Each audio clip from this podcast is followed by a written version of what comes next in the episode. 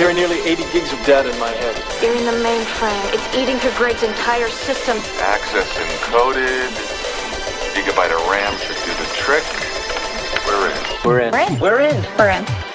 Hello and welcome to We're In, a podcast that gets inside the brightest minds in cybersecurity.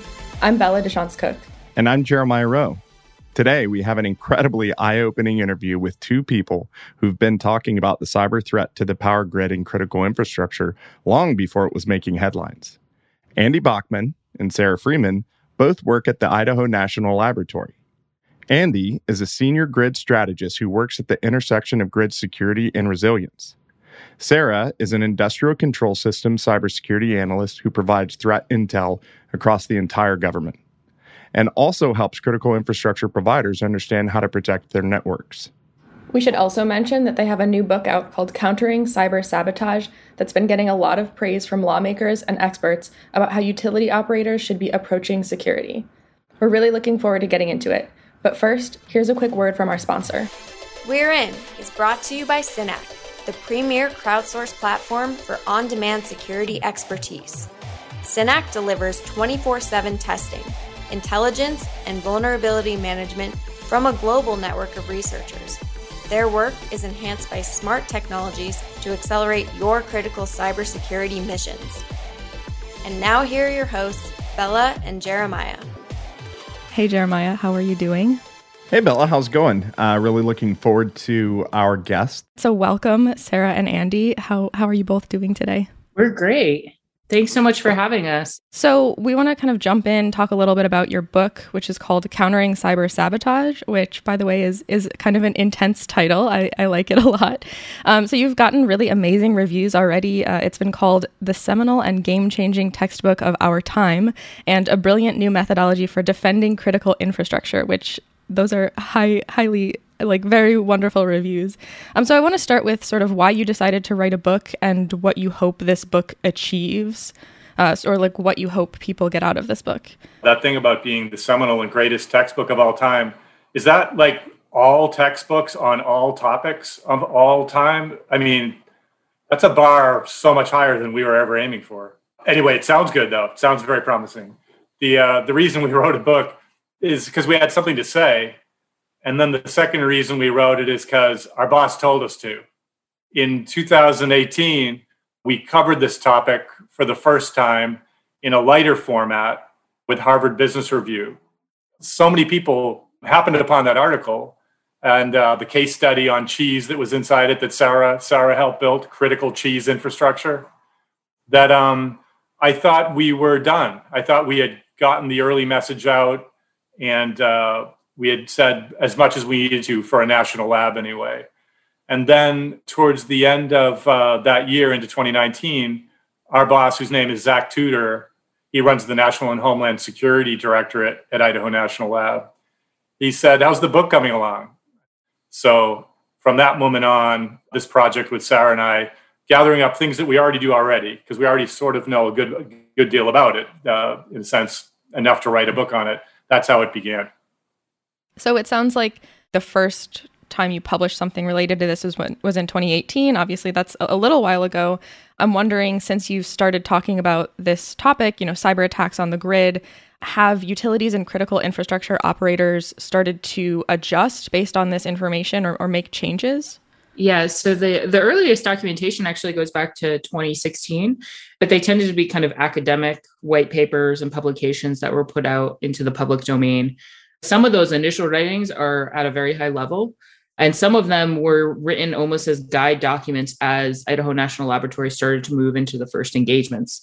So it was important for us to clarify some of the things, to evolve it slightly. There's there's lessons we learned throughout the process. And so that that was what we were really hoping to codify in the book. In terms of how critical infrastructure owner owners and operators have evolved in terms of their security thinking, there's actually been a lot of events that have helped shape what we consider the mindset of today is. If you go back and you consider what people were talking about in twenty thirteen and twenty fourteen, as the Havex campaign was starting to be discussed in the public space, there was a lot of not necessarily naysayers, but there was this expectation that the only reason why people would target critical infrastructure would be to steal intellectual property. That was the turning point, I think. So we had a, there was a major event that happened in, in twenty fifteen that maybe you've heard of. But when the Ukrainian attacks occurred, for a lot of people, that was a, a stark difference. They woke up on the twenty-fourth and it was a completely different day. So it, in some ways, I think that the book is just part of that larger evolution. I think people are starting to realize that this is unfortunately something that is here to stay.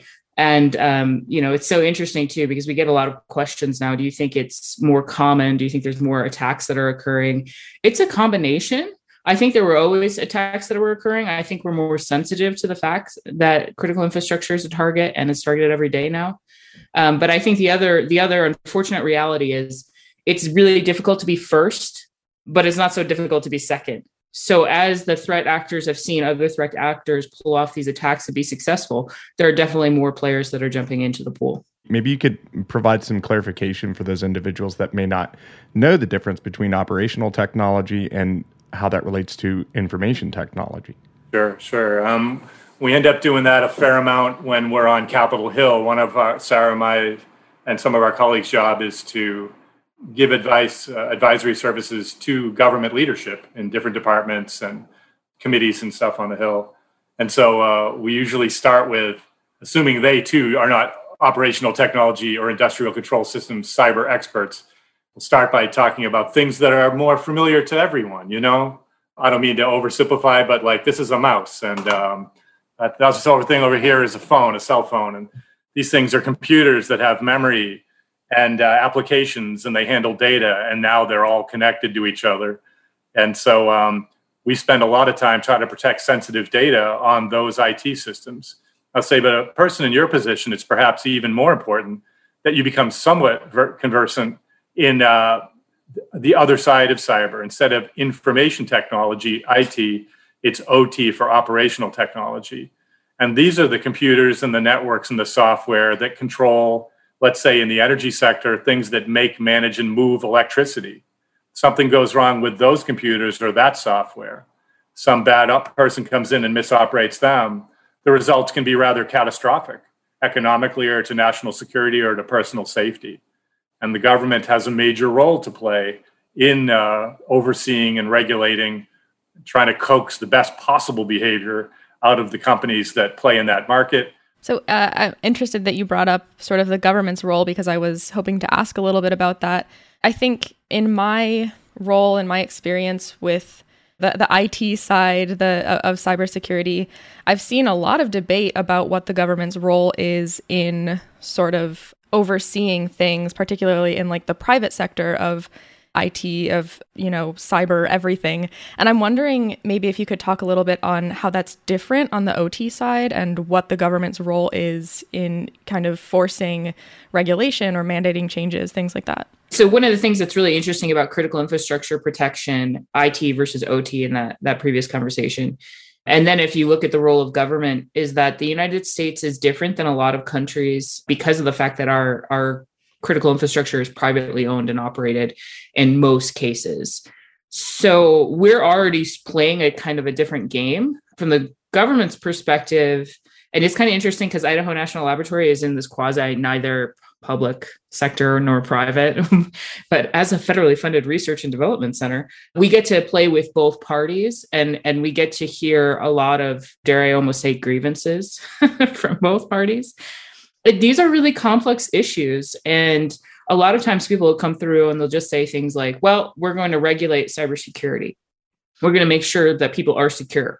And then we're going to regulate that you have to tell people when you have an attack, or you have to share information when there's an event. And and these are um, things that definitely need to be done. But but it's almost, I don't think anybody disagrees with that. I think part of the problem is having a truly holistic and beneficial feedback for both parties or both organizations.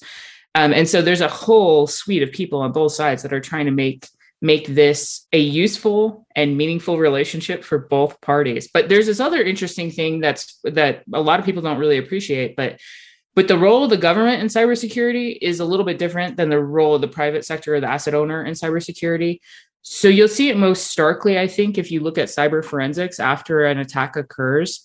Usually what happens is there's a bunch of people who are running around who want to know exactly how the attack happened so they can make sure it never happens again. They want to make sure that they've mitigated the risk, they've made, you know, they've patched any holes they have, and they can move forward from there. At that point, though, the government is actually most interested in who conducted the attack. And because of that, that that's primarily because that's where their their follow-on actions, you know, they they play in that more in that space. But the fact that there's two parties here and they have differing interests is is a core uh, issue that that uh, if you look at why there's disagreements or miscommunications, a lot of things come back to that. So the data that the government thinks is useful isn't necessary, and they're sharing to the private sector isn't necessarily useful, and vice versa. In one sector, I'll I'll try to use that as an example and allow folks to make inferences into other sectors, the ones that they care about the most.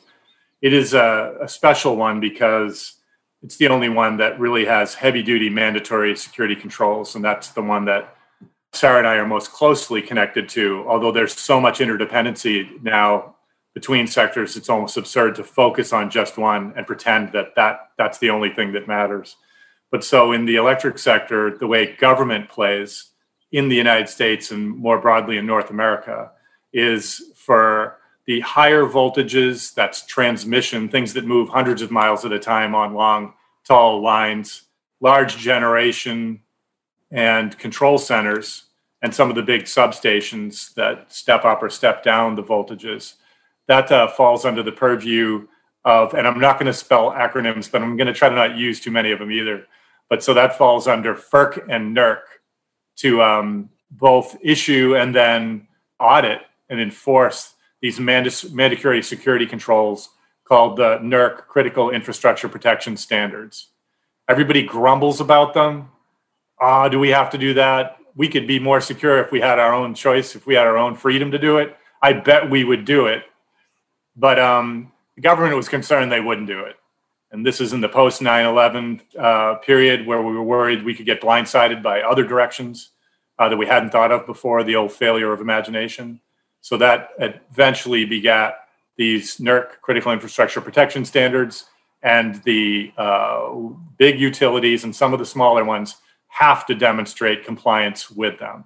And most people say it has significantly improved the level of cyber hygiene in the uh, in the sector, although then other folks will say never confuse compliance with actual security. And I believe that's true whether you're in I T, O T, or whatever sector you're in. Government moves slowly. Perhaps you've noticed this. And so by the point in time we put these regulations into place, they're usually reactive. They're responding to a, a past event. That's not to say at some point that that's not a useful tool the government should use. It is, and they do. The problem is we want to be more proactive in how we get ahead of some of these cyber attacks.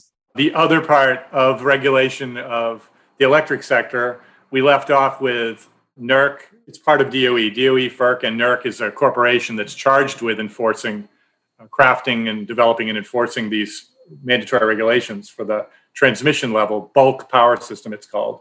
But below that, and what's feeding all of us right now in our homes, or if you're in your office and almost wherever you are, is distribution level voltage.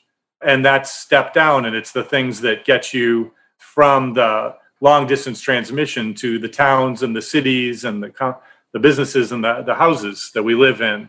The federal government doesn't have purview over that. So check this out. The people that are supposed to make sure that stuff is also as cybersecure as possible are the state public utility commissions. All fifty states have a P U C. Sometimes they call it something different.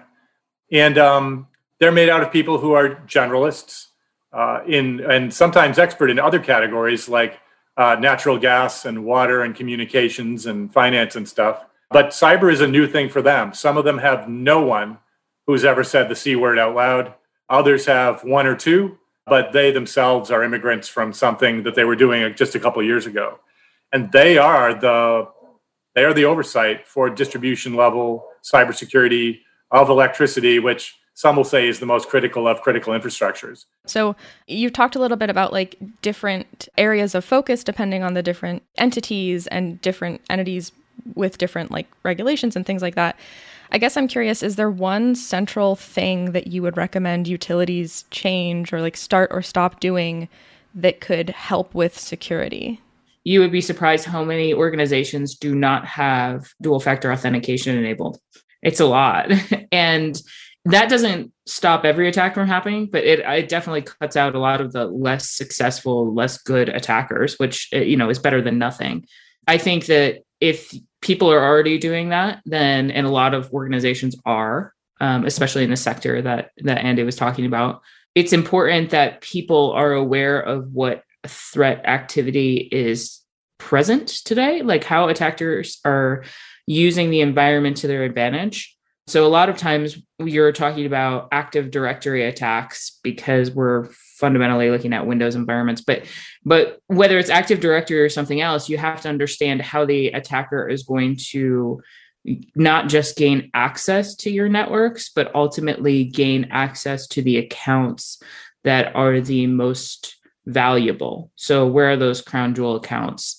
And so that is a thing that we we really try to encourage that people actively watch out for. When we were training people after the attacks in Ukraine, one of the things, and and even coming back, trying to take those lessons here to, to the U S, it was interesting how many people weren't um, empowered to make timely security decisions. And so we really want people to not just say, okay, these are the phone numbers you call when you get hacked.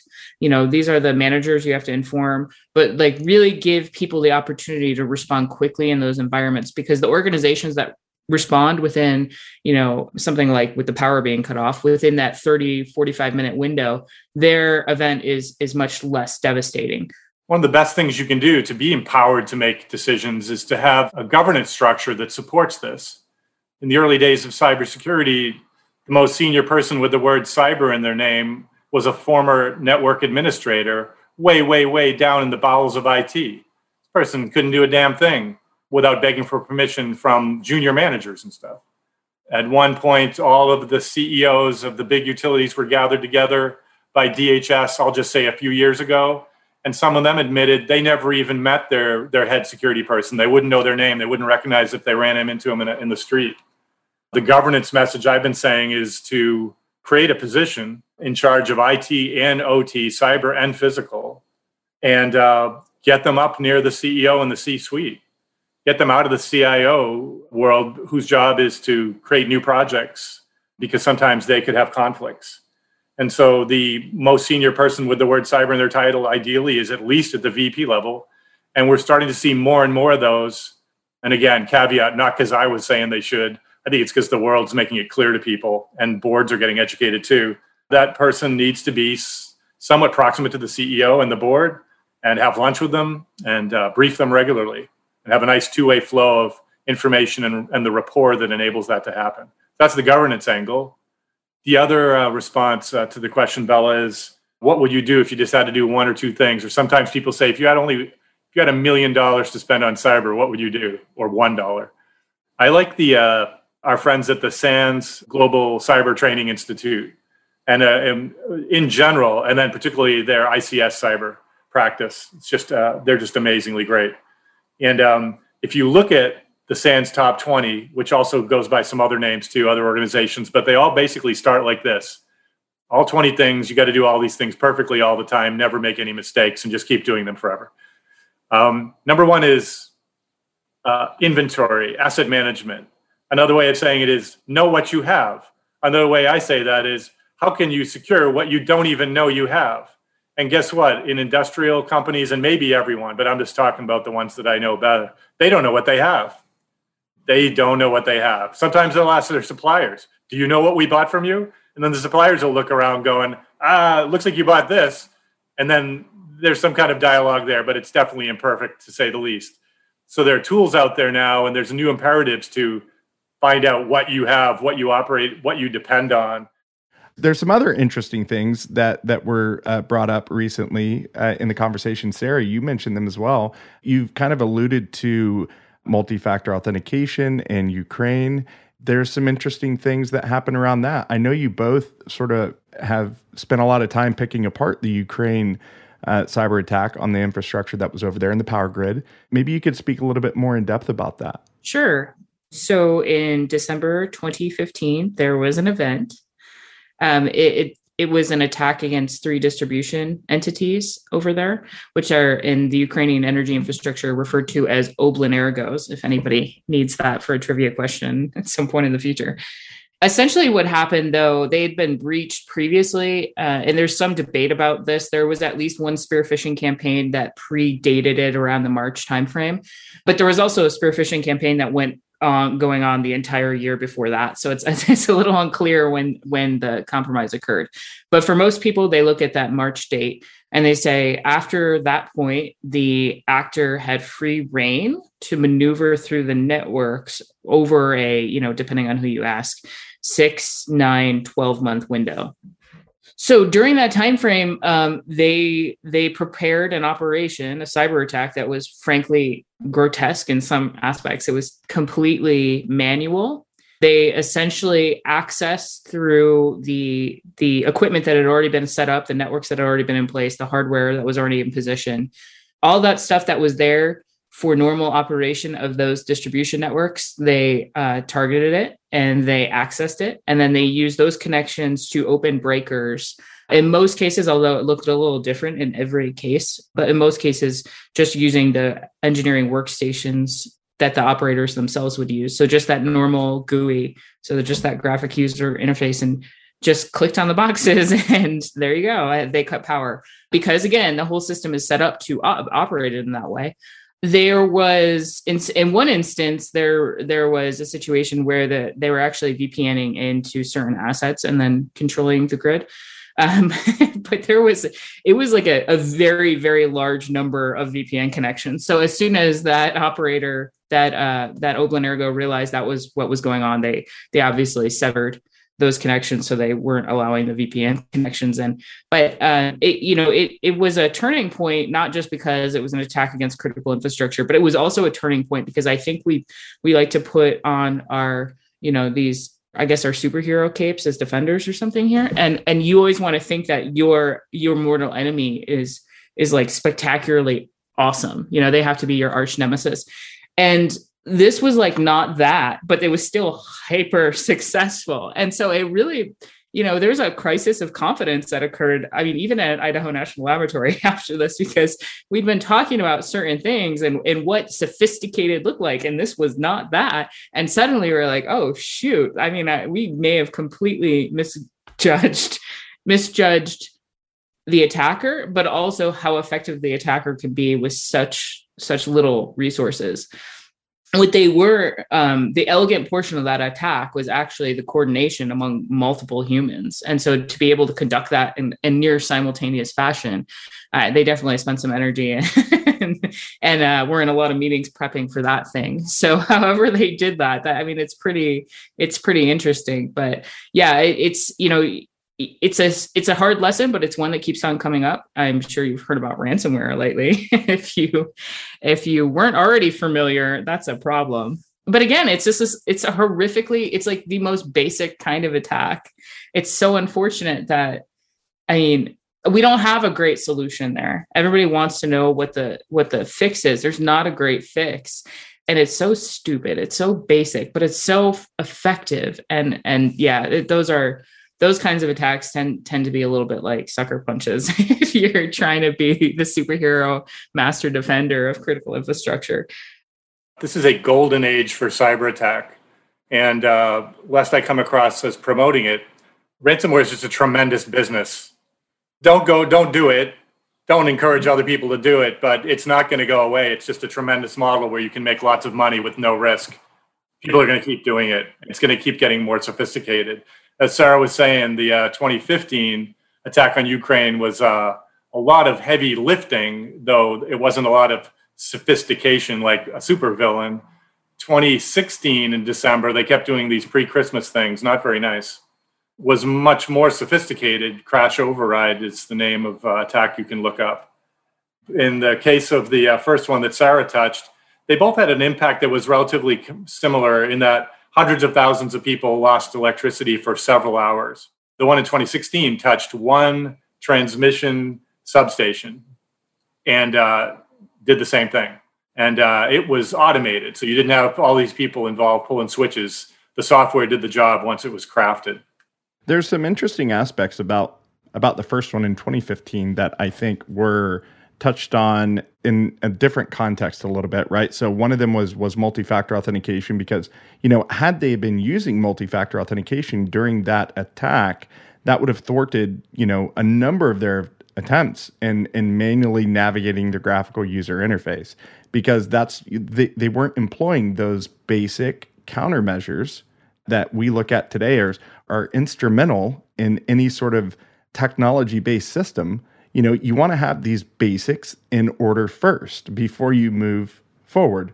And then the next aspect was, I believe during that time, they also had the ability to rewrite some of the firmware in those substations as well, right?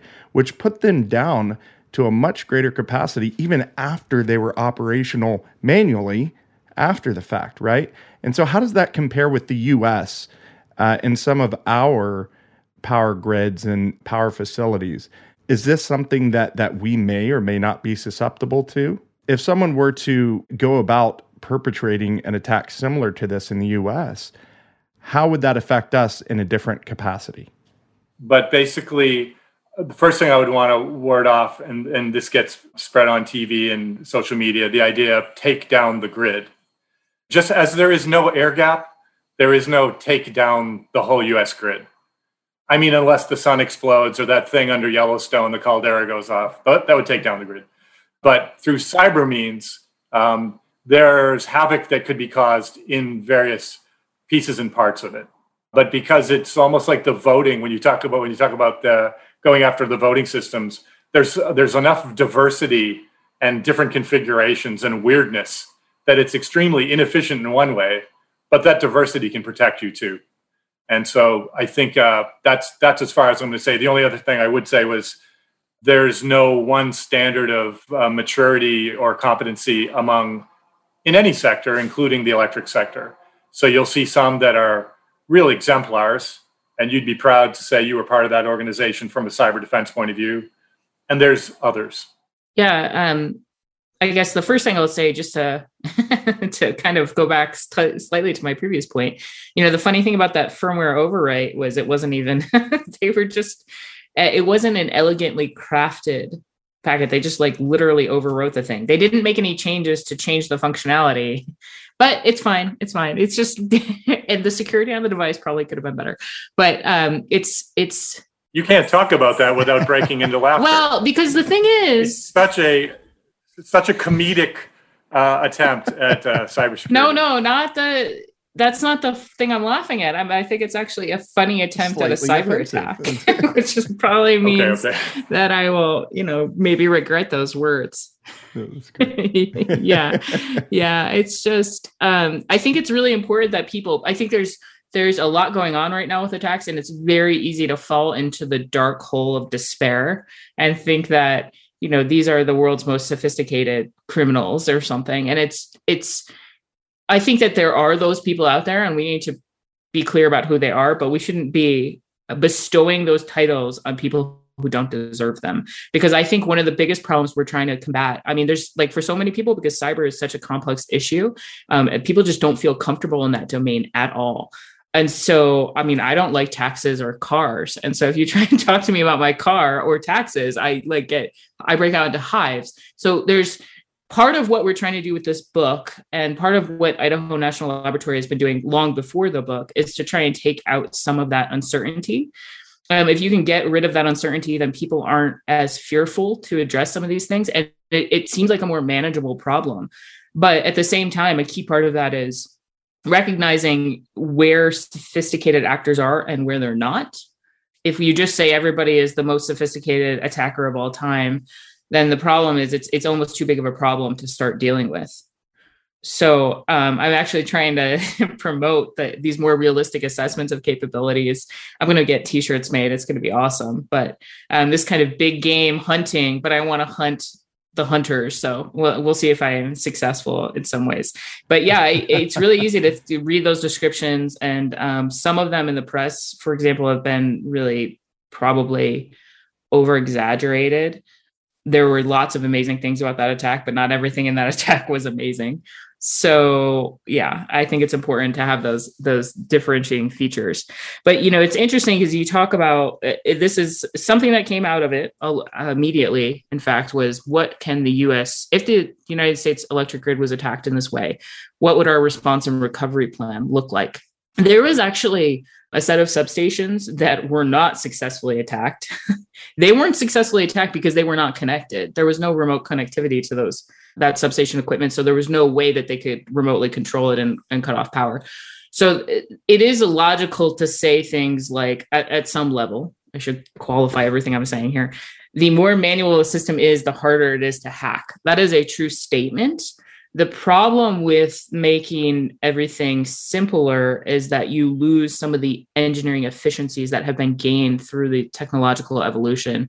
You know, there's there's a reason for everything, um, I've learned working with engineers, and they've thought about it. I mean, they've spent hours thinking about what I would consider very minute and not relevant to my life details, but they've spent a lot of time developing these systems to make them as resilient as possible.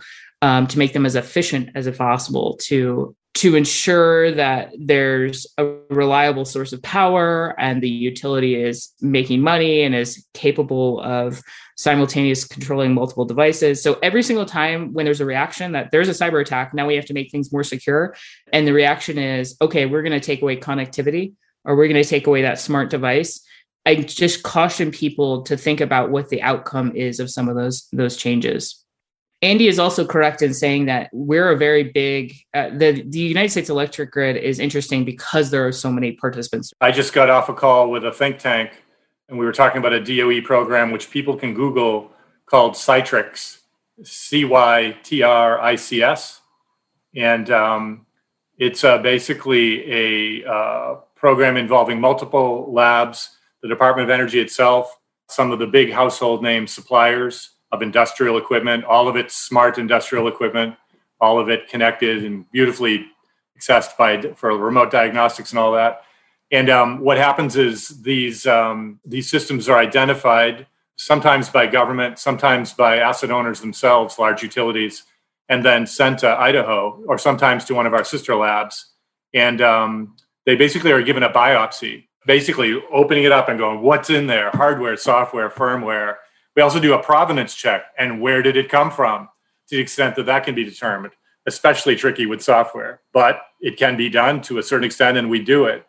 Then the team looks for something naughty in there, things that were intentionally or unintentionally, but dangerous to the people that own them, because it could allow someone else to uh, take, take over operation of those things. And uh, finally, some of that is informed by our connectivity with the intelligence community, things that they're seeing. Do they play a role in what we're finding in, in that particular box? That information, those learnings, those findings then go back out to the community, both to the suppliers, like, hey, we found these things in your in this version of this box. You might want to fix the high severity ones real fast. You might want to change all of it for your next iteration of this product that does this function. And um, so they learn. The government learns what's weak and what's strong about that particular product. And uh, so don't the asset owners. They need to know the thing they bought.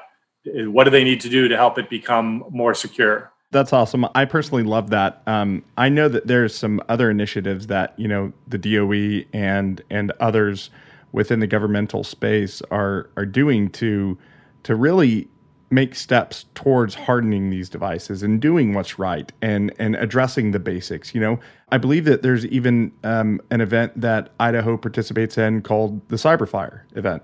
And inside of the Cyberfire event, one of the big uh, things that they try to push and work on are something that you very much touched on there, Andy, which is, you know, testing out these these industrial control systems and fleshing out any sort of potential vulnerabilities that might be there. Where do they come from? What ways could an attacker address or target these things from a memory perspective or enumeration perspective? So I I, I love that you addressed that, um, and and tying that back into sort of the book, right? And in, in addressing these methodologies and how these things could be looked at, I was wondering if you could maybe briefly touch on consequence-driven, cyber-informed engineering and how that layers into these things. The primary reason it was Uh, created, which is different than why it was the book written. We did that. well, as the methodology was created, because we saw our colleagues, past and present, including Mike Asante, who has a big role in the book, noticed that almost no matter what we do, using this strategy of hope and hygiene, certain adversaries are going to get in, and certain adversaries are going to stay in in a stealthy way and learn about everything and uh, potentially have their way with us. And we were we were incrementally improving every year, and the adversaries were improving in a non-incremental, meaning much faster way. The gap between the offense and the defense was just getting untenable from a national security point of view. So we looked to engineering first principles rather than just throwing more products, more security products at the problem. Those things, by the way, are necessary, and we try not to come across as don't worry about, you know, proper uh, cyber posture and hygiene. Do all the things that you do every year and do them the best you can, and add new technology when it seems helpful. But on the back end of C C E, after we've prioritized by consequence the things that could kill your company or kill your military mission, on the back end are uh, engineering mitigations and protections, fail-safes and stopgaps that would keep, that do keep uh, large capital-intensive uh, equipment upon which our civilization depends, or at least that company depends, keep them from killing themselves. The first person to go through a C C engagement in a pilot form a few years ago was uh, Florida Power and Light, and the C E O came up to Washington and told a, a group gathered there, and we say, I think we reprise this in the book, he said, um, I can handle disruption. We're in Florida. We have hurricanes passing through all the time. We have nothing but disruption sometimes. What I can't handle is destruction of long lead time to replace capital equipment. If I'm going to lose a bank of large generators or transformers that I'm not going to be able to replace for months on end, then that's kind of the end of my company and kind of the end of Florida from an electricity point of view. From a national security, energy security, public health, and uh, just so that, you know, um, zombies don't break out, we have to make sure that those things cannot happen. And C C is designed to make sure that the absolute worst things cannot happen. A marketing firm is starting to play around with this and calling it catastrophe prevention as a category. That's what it's for. And one last thing is, you know, our first target is the best. Sarah keeps referring to them, but we'll call them top-tier adversaries, the most capable, the best resourced. But as Colonial points out, sadly, and uh, as the first Ukraine pointed out, sadly, it doesn't take the very, very best to create grievous harm and, and disruption and chaos to us. And when we say Colonial, we're talking Colonial Pipeline, right? Yeah, Colonial Pipeline. We yeah. we wish that really good cyber hygiene and best practices and conformance to standards would protect against that. Uh, but it's becoming somewhat apparent that you probably want to make sure that you have some engineering processes in place to protect against even uh, lesser lesser talented adversaries who work their way into, certainly into I T, and who are getting precariously close to crossing the D M Z into O T. Um, and I have a question about sort of um, cybersecurity in general. I think there's been, uh, I see, especially w- what all the things that you've talked about with C C E, this need to shift to that, like, uh, it, it's, it kind of reminds me of threat modeling in, in other cybersecurity areas, this idea of like, let's enumerate the possible things that could go wrong ahead of time. And I've seen a bit of that shift in other areas of cybersecurity. And I'm wondering if, you know, the whole of cybersecurity making that shift, is that important for um, specifically I C S? Threat modeling, uh, threat enumeration, attack trees, all analysis. That's, I mean, there is a huge focus of that now in cybersecurity. There has been for a few years.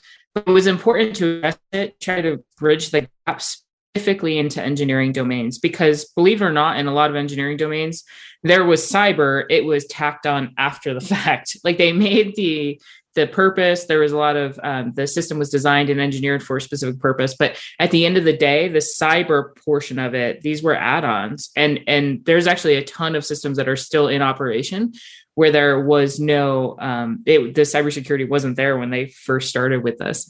So there was no cybersecurity because it wasn't, I mean, it wasn't digitized. So it's, it's kind of mind blowing if you look at it, but there's, um, but it's important that, you know, we talk about the differences between I T and O T, but just like the difference between cybersecurity and threat modeling, all of this stuff really needs to be merged. Because what we don't want is people to say, oh, those are just the O T cybersecurity professionals over there.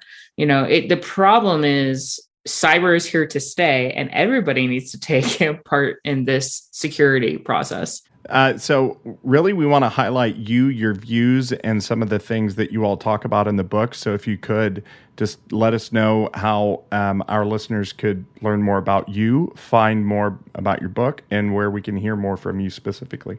The uh, book is uh, fairly easily easy to, to Google. Countering Cyber Sabotage should pull pull you at least into the uh, Amazon site. And the publisher is C R C Press, Rutledge, so they have it on their site. Taylor and Francis, I mean. And um, there is a website that Idaho Lab maintains for C C E. It has a surprisingly simple U R L. I would expect it to be horrible. It's uh, I N L dot gov slash C C E.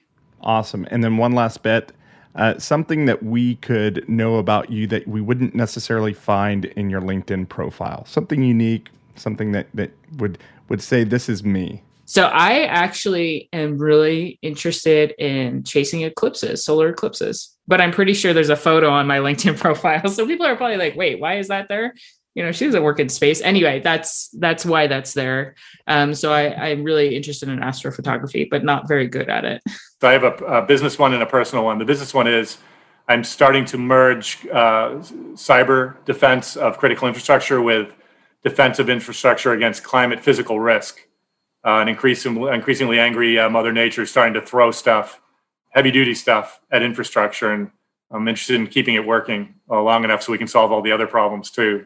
The personal thing is that uh, I was once a conga drummer for an African women's dance group in Denver, and they made me a dashiki. And even then, I didn't quite fit in, uh, but I kept I kept the rhythm reasonably well. That is awesome. Andy, Sarah, thank you so much for your time and thank you for joining us. Yeah, thank y'all so much. It was great. Do you know which industries are most hardened against cyber attacks? How does your sector stack up when it comes to finding and fixing vulnerabilities? Are you doing enough to ensure you don't lose your customers' trust? It can vanish in an instant due to a breach or a cyber attack. Synack's twenty twenty-one Trust Report is your essential guide to understanding how industries measure up when it comes to security preparedness.